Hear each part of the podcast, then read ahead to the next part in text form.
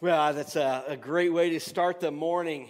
And uh, man, so glad that you guys could be here with us. And, uh, and happy 4th of July to you. And whether you're here, those guys, uh, you guys watching online, welcome to you too. And, and glad you guys are with us and just sharing the, the weekend. You know, I, uh, I got a couple of announcements that I want to make you aware of real quickly. Number one, if, you, uh, if you're new or you've been around for a little while, but we haven't had the chance to meet you, we would love the opportunity to connect. And there's a special card in the back of the chair in front of you. We call belong card and we'd love if you take that out and fill it out and drop it by the next steps area. As you walk out into the lobby you'll see that area with a table out there and we got a special gift for you. You guys online as well we've got a host that is uh, watching. If you just put in the chat that i'm new we got a gift for you as well. But uh, just excited that you're worshiping with us. And want to let you know about just real quick we've got a blood drive coming up uh, that we're this wednesday actually from 3 to 7 p.m and if you haven't registered and you'd like to do that, I know that they're always in need.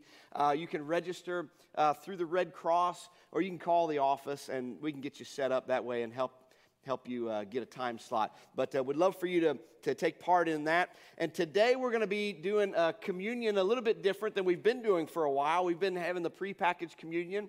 And some of you may prefer to do that. If you did it, hopefully you got some as you came in.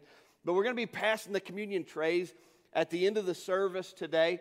And there, you're going to find there's just one tray with two cups in it. So when you pick it up, be sure to pick up two cups, and the cracker will be on the, on the bottom. Uh, but you'll be able to figure that out. But anyway, we're gonna we're excited to celebrate communion together and, and be able to kind of have that moment that we haven't had in a long time. So looking forward to that. But we've been in this series. Pardon me, I'm gonna grab this table because I feel a little naked up here if I don't have something to sit my arm on. Man. We've been in this series uh, looking at the, the life and the leadership of Moses.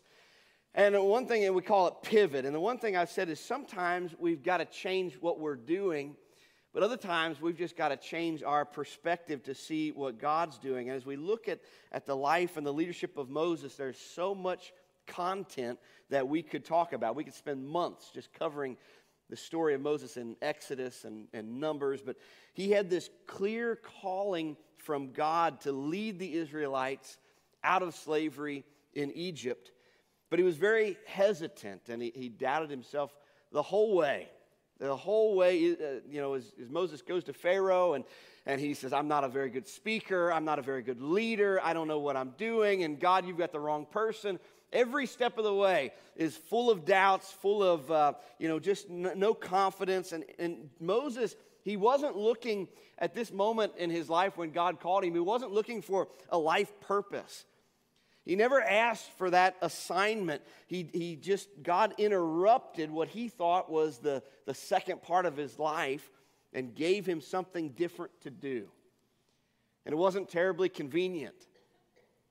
And some of us, we're going through life and we think we've got a plan and we think we know exactly what we're going to do with our life and what it's going to look like. But very often God's got some different plans.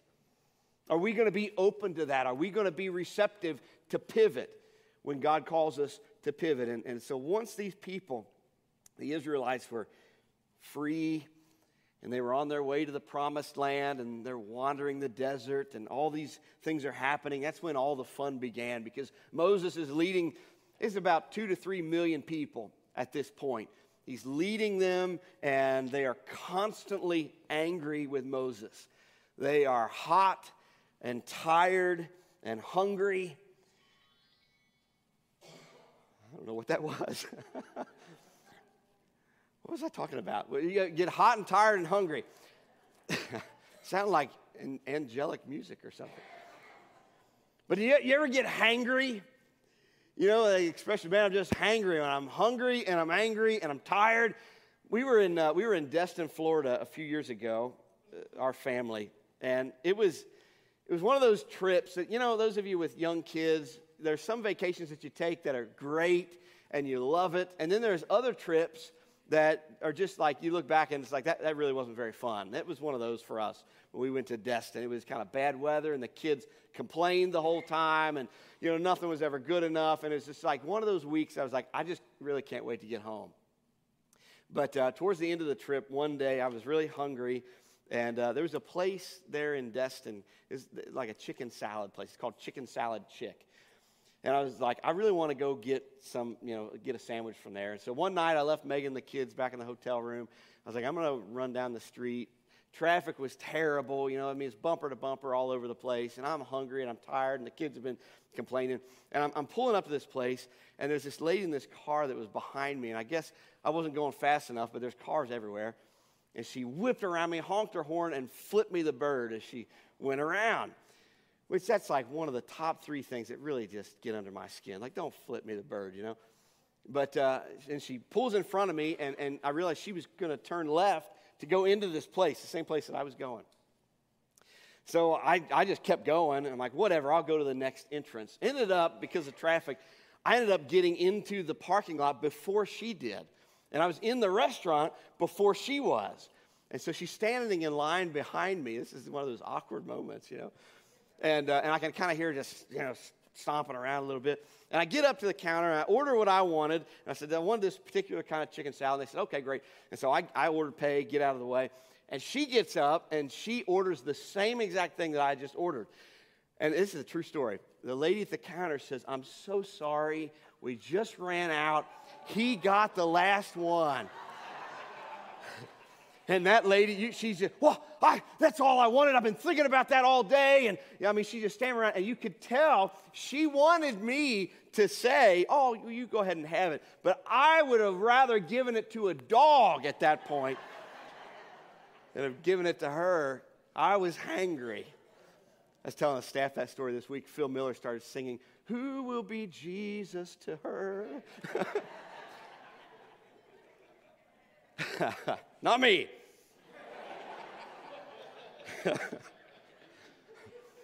You'll do some pretty shady stuff when you're tired and hungry, you know, and you've had too much. And for the Israelite people, they would lose their faith in God at the drop of a hat. You know, God, God, had done these miraculous things over and over and over, and they'd seen his hand at work over and over again, and then something there'd be some trouble, there'd be some trial, and they just immediately, the bottom would drop out. These amazing things. God had parted the Red Sea. They walked across on dry land. He was providing food. He'd freed the, the plagues. I mean, all these things that they'd seen. And one time Moses went up on the mountain to, to talk with God, and he was gone for 40 days. That's when God gave him the Ten Commandments. And it says that the people, while he was gone, the people said, Where, Where's Moses? He must be gone forever, I guess. So let's take up some gold and melt it down. We'll make an idol.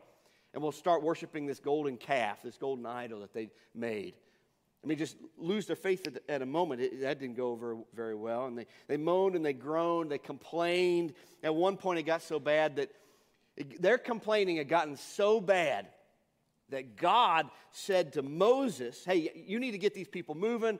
Let's t- it's time to go. They're going to get into the promised land. I made that promise. They're going to get there, but you're going to have to go by yourselves because, and he said this, it said the, the Lord had told Moses to tell them that you are a stubborn and rebellious people. Do I have that scripture? You're a stubborn and rebellious people. And God says, if I were to travel with you for even a moment, I would destroy you. Some of you had that moment in the car, like, if I have to turn this car around, I will. We'll pull over right now. But God said, I'm just want to pound you people into dust. And later on, you see, God does actually go with them. But there's always this back and forth. People are so fickle. We can be on fire one moment and we're ice cold the next. Why do we do that? Why, why is it that we can see God's hand at work in our life and be so amped up about that and then, you know, let a little bit of time go by and we just, I always say, our faith leaks where does it go? What happens? Do you ever make irrational decisions? Maybe you want to be nice to your spouse and you're, you're trying to, to make up, and the next thing you're yelling and screaming. And it's like, I thought we were trying to get on the same page. Or maybe you're trying to save money and you're like, we've laid out a budget and we're going to get serious about this and we're tired of living paycheck to paycheck. But then the next thing you do, you just go and buy some stupid thing and you blow tons of money on something. It's like, whoa, wh- why did I do that? Or maybe you want to trust God. You say, I'm, I'm working on building my faith and my confidence. But then, you know, something happens and you just worry and worry and worry yourself to death. Why do, why do we want one thing, but we decide to do something completely different? Well, as we look at the life and the leadership of Moses, what we're going to look at today, there's a moment that he probably probably wasn't very proud of. And he probably wouldn't be thrilled that we're talking about it today, honestly, because it cost him dearly. But I want us to understand today that you, you cannot have a positive life if you've got a negative mind. It's impossible. It's impossible to have a happy, a fulfilling, a satisfied, content life if you're always negative and you always see the, the worst side of everything. And what we're going to look at is not one of Moses' greatest moments, but it's a great warning. It's a great reminder for us. We'll pick it up in Numbers chapter 20, starting in verse 1. It says, In the first month of the year, the whole community of Israel arrived in the wilderness of Zin and camped at Kadesh. And while they were there, Miriam died and was buried. And there was no water for the people to drink at that place. So they rebelled against Moses and Aaron. I just pause there for a second. I was hanging out with a friend last night, Chris Cruz of our church. He's uh, served in the military. He was over in, in uh, Iraq. He said, You know what? I read some of the Old Testament and the New Testament too, the Middle East area. He says, it, It's really hard for us to understand. He says, I wish everybody could go over there and see it and experience it. He said, My, my one memory that I can still, it's so vivid to me even today, is how dry and hot it is and how thirsty you get. So, you know, we, we, get, you know, here we get hot and, oh man, I need a bottle of water. He said, but there, it's a whole different kind of thirst. The, the dry air and the heat and the, the dust and everything else. And, and that's exactly what these people are experiencing out in the desert, just dry, arid. And they, they get to this place, there's no water to drink. And so it says they, they get all worked up again. And the people blamed Moses. And those of you that are leaders, you really need to dial in here because you're going to feel some of this. It says they blamed Moses and they said, you know what? If only we had died in the Lord's presence with our brothers back in Egypt. You know, back when we were slaves, back when, you know, back there, why have you brought us you know, all of the Lord's people into this wilderness to die along with all of our livestock. Why did you make us leave Egypt, Moses? This is all your fault. Why did you bring us here to this terrible place? This land has no grain, no figs, no grapes, no pomegranates, and no water to drink. There's no Starbucks, there's no Wi Fi. Man, what are we doing here? I got nothing. This is lame. And it says that Moses and Aaron, they turned away from the people and they went to the entrance of the tabernacle where they fell face down to the ground, and then the glorious presence of the Lord appeared to them. That's a great verse. That's when God shows up. It's, it's when we've run out of answers. You know, when I, I don't know where to turn, I feel, I feel that. There are moments as, you know, all of us, and all of us are leaders somewhere, but there are moments in your, in your leadership experience where you've run out, you've run, come to the end of yourself. Like I've thrown everything I've got at this, and now I don't know what to do. That's one of the best places you can be if you trust the Lord. And when Moses had run out, God shows up. When we finally get to that place, Moses says, I've tried everything I can, God. I'm worn out. I'm ragged. I, have got nothing left, left. I'm exhausted. I'm frustrated. You know, the moment when you could just easily throw in the towel and say, That's it, this marriage is over. That's it. I wash my hands of these kids. That's it. This job I, have I've done. I've had it. No one appreciates me. Nobody, uh, you know, nobody cares about anything that I do. I mean, whatever. You fill in the blank there. you have finally come to the end of yourself. That's the moment when the glory of the Lord shows up, when you admit, God, I, I am truly powerless to do this on my own. I think those are the moments where God says, Good, you finally see where we're at here. You finally understand your position and my position. And it says that the Lord said to Moses, He said, You and Aaron must take the staff. You got to really remember this. This is that shepherd's staff that he has. Take the staff, the one that you used to part the Red Sea, the one that did all these great miracles in the past. Take that staff and assemble the entire community. And as the people watch, I want you to speak to the rock over there, and it will pour out its water and you will provide enough water from the rock to satisfy the whole community and their livestock. So Moses did as he was told. He took the staff from the place where it was kept before the Lord, and then he and Aaron summoned all the people, all these millions of people, to come and gather at the rock. And I love the next line. It says, Listen, you rebels. I'm going to use that line on my kids one of these days. Next time they getting under my skin. You rebels, listen to me. Must we bring you water from this rock? Which, if you know the story, you know they already did that before, 38 years prior to this. He struck the rock with his staff and water came out. This has happened. This would be the second time that God causes water to come from a rock. And Moses is saying, Think about all the things that God has done for you people. Have you forgotten everything? If you completely abandon, I mean, think of what we've taught you, think about what God has led us through. Why can't you have a little bit of faith? And it says that then Moses raised his hand and struck the rock, which God did not instruct him to do. He said, Speak to the rock. But it says he struck the rock twice with the staff, and water gushed out. So the entire community and their livestock drank their fill. On the surface, it seems that what Moses did worked. He got mad, he hit the rock a couple of times, and water came out. Everybody got some water. It seemed like it may have worked, but it, it doesn't seem like it was wise. It does not mean that it would work over the long haul.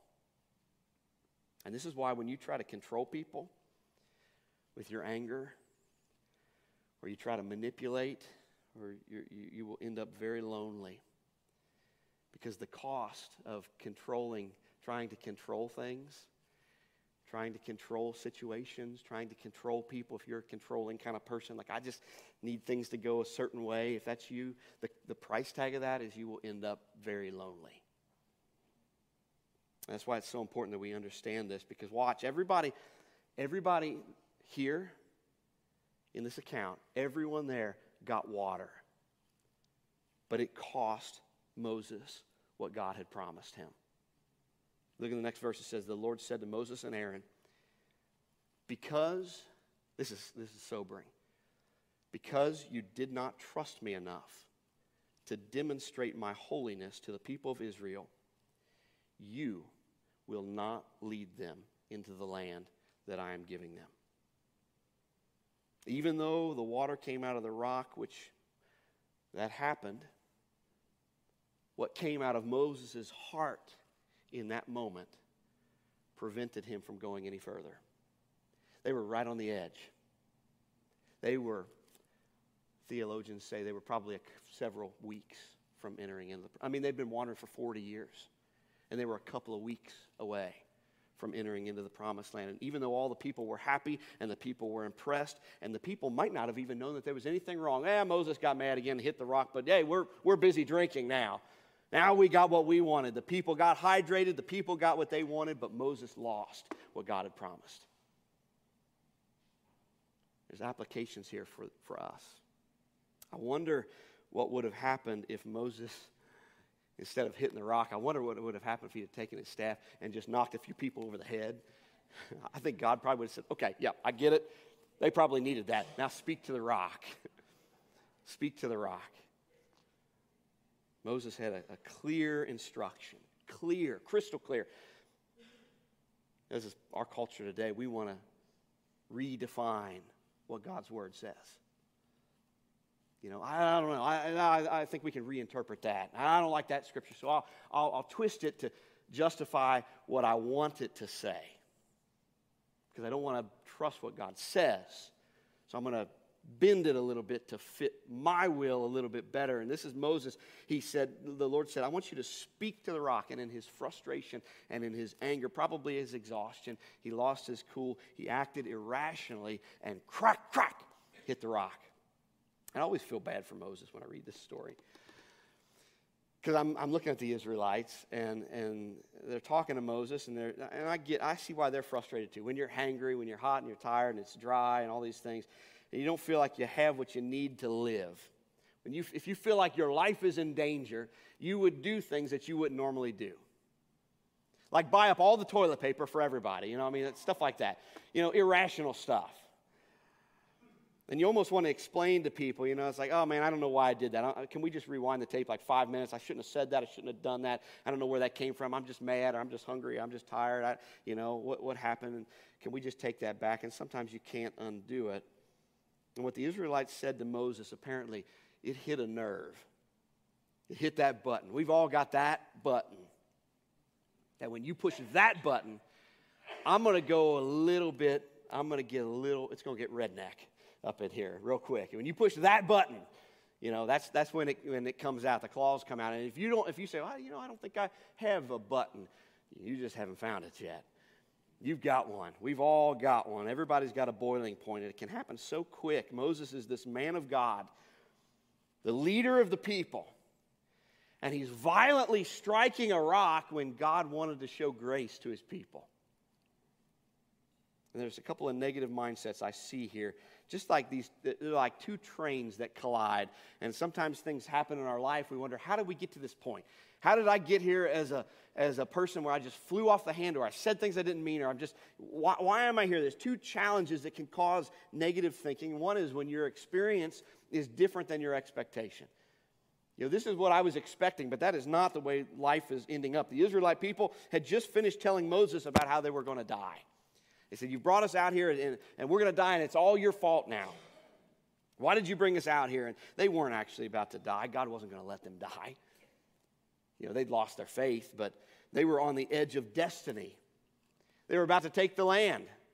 This, is, this was going to be, uh, and they ride off into the sunset happily ever a- after, and God provided everything they need for generations. But they think, oh, we're going to die. We're going to die. It wasn't going to happen. Why did you bring us up out of Egypt to this terrible place? There we had figs, and we had grapevines, and we had pomegranates, and we had grain. They forgot the whips. You know, they forgot the mud and the clay and the, and the, and the work and the slavery and the mistreatment and the pain and the death. They conveniently left all of that out. They began to glamorize a past that didn't exist. Just the good old days. Back in the back in my day, back in the good old days, I get it, man. I get it. We we love to reminisce and we think back, but just remember it's tempting to go back there in your mind as long as you know and remember that your version of the past is just as imaginary as your version of the future. We remember highlights, but we, we conveniently forget all the hard parts. So when you're frustrated, it's not your life that you're frustrated with, it's your life compared to your expectation of your life. Some of you, you, you, have a, you think you have a bad marriage and you're frustrated and you're on the verge of leaving, all because your marriage is not like what you see on the Hallmark channel. And the truth is, you don't have a bad marriage. You might be going through a difficult season. And maybe you all need to talk it out. Maybe it's time to go see a counselor. But you don't have a bad marriage. It's just the version that you've got in your mind does not exist. It's not a real thing. It's on the Hallmark channel. That stuff is fake. they don't go through life like we do. You know, some of you, you, you just, you fly off the handle because you're late to something. You know, you got stuck in traffic. What normally takes you 15 minutes now took you 30. And so you're frustrated and you're angry and you end up just kind of cutting into somebody and maybe you didn't sleep well the night before and you're already a little anxious anyway. So you're losing your cool, but you're not angry at the people in the car. You're not angry to the, to the, the, the person at work. The truth is, you're, you're, you're just, your experience isn't matching what you expected.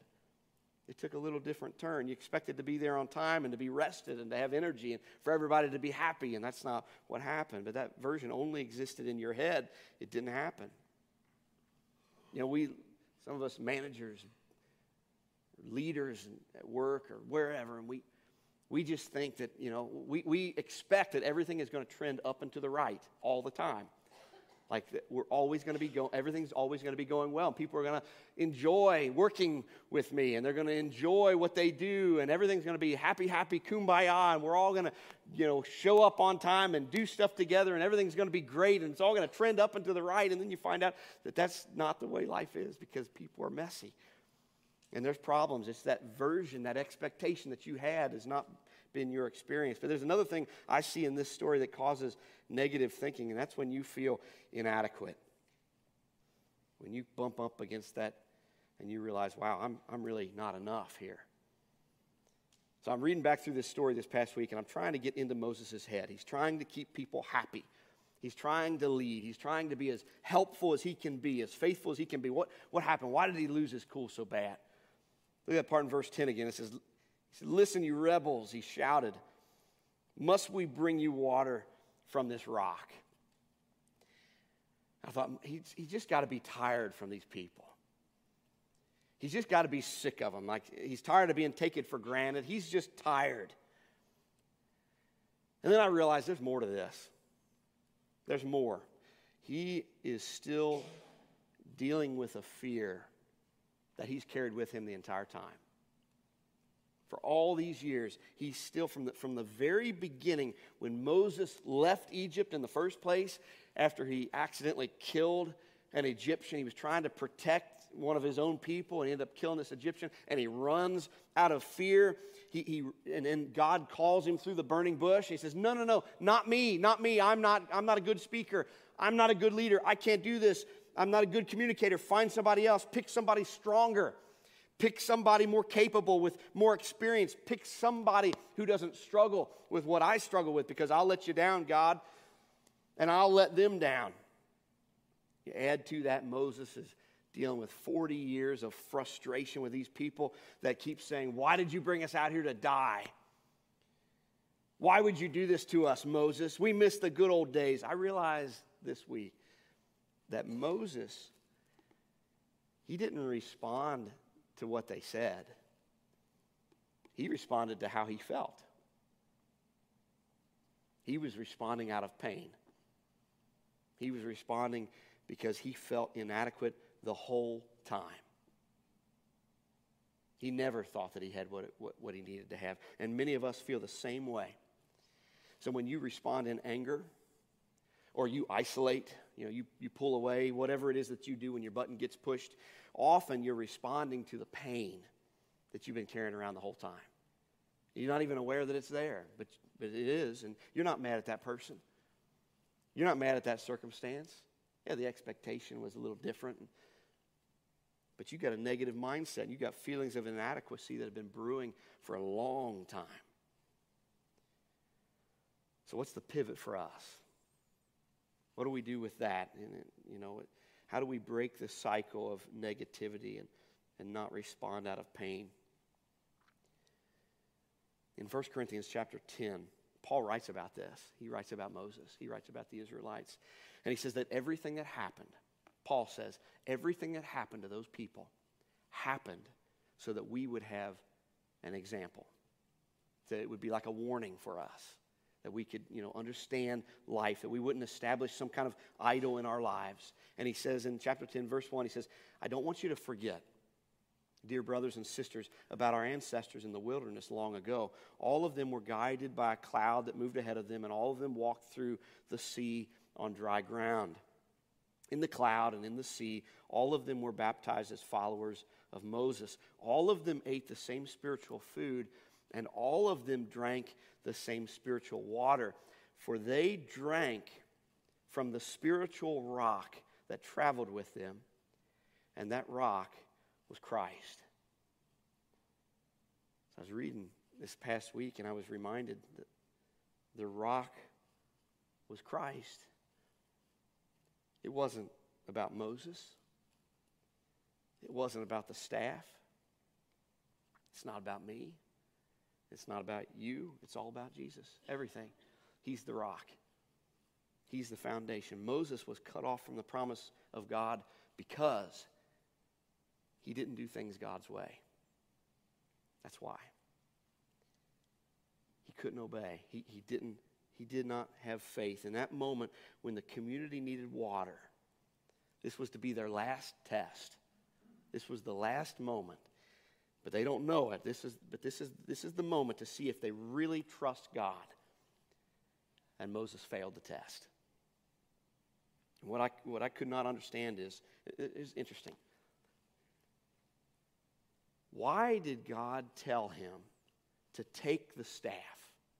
You remember, if you look back and read it, God said to him, Hey, Moses, get the staff and then go speak to the rock.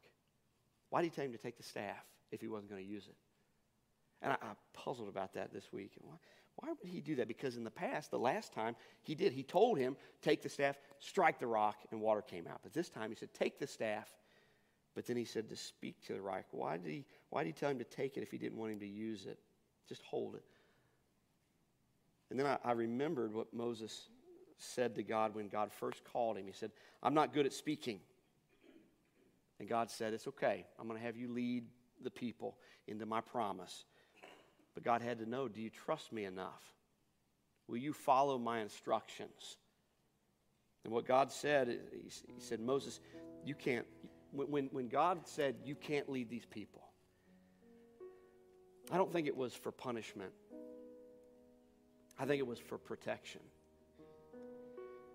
I, think that's what happened. I think that if, if Moses would have led them in, the condition that his heart was in at that moment, they would have died on the first day because they wouldn't have followed God's instructions. And I think he, he was saying, You've got to follow exactly as I say.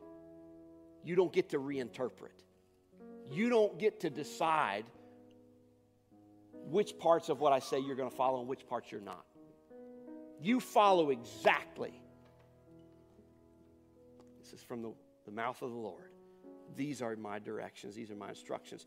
God needs someone who's not dependent on their staff. He said, I know that you struck the Nile River, and I know that you struck the Red Sea, and I know that this staff has been used to perform great miracles. And I want you to hold it in your hand, but I want you to have the faith to not use it, to trust me. Speak to the rock. Show grace to the people. But he struck it instead. And God said, if you don't have, if you don't trust me enough, you've allowed this resentment to build to a point that it has killed your potential. And when we allow resentment to build and build and build, when we never really believe that what, what God says we are, when we are constantly taking other people's assessments of who we are as the ultimate reality, it limits our participation in the promise of God. It cuts us off from the promise of God. It doesn't keep God from loving you. God will still love you but it can keep us from being able to lead into the great and precious promises that have your name on them. God said, I just need you to trust me. It was never about Moses, it was never about the staff, and it was never about me or you. It's all about Jesus. Do we trust him today? Will we take God at his word? Not our word, not our interpretation, we take him at his mighty word and follow. Let's stand together. We're going to sing.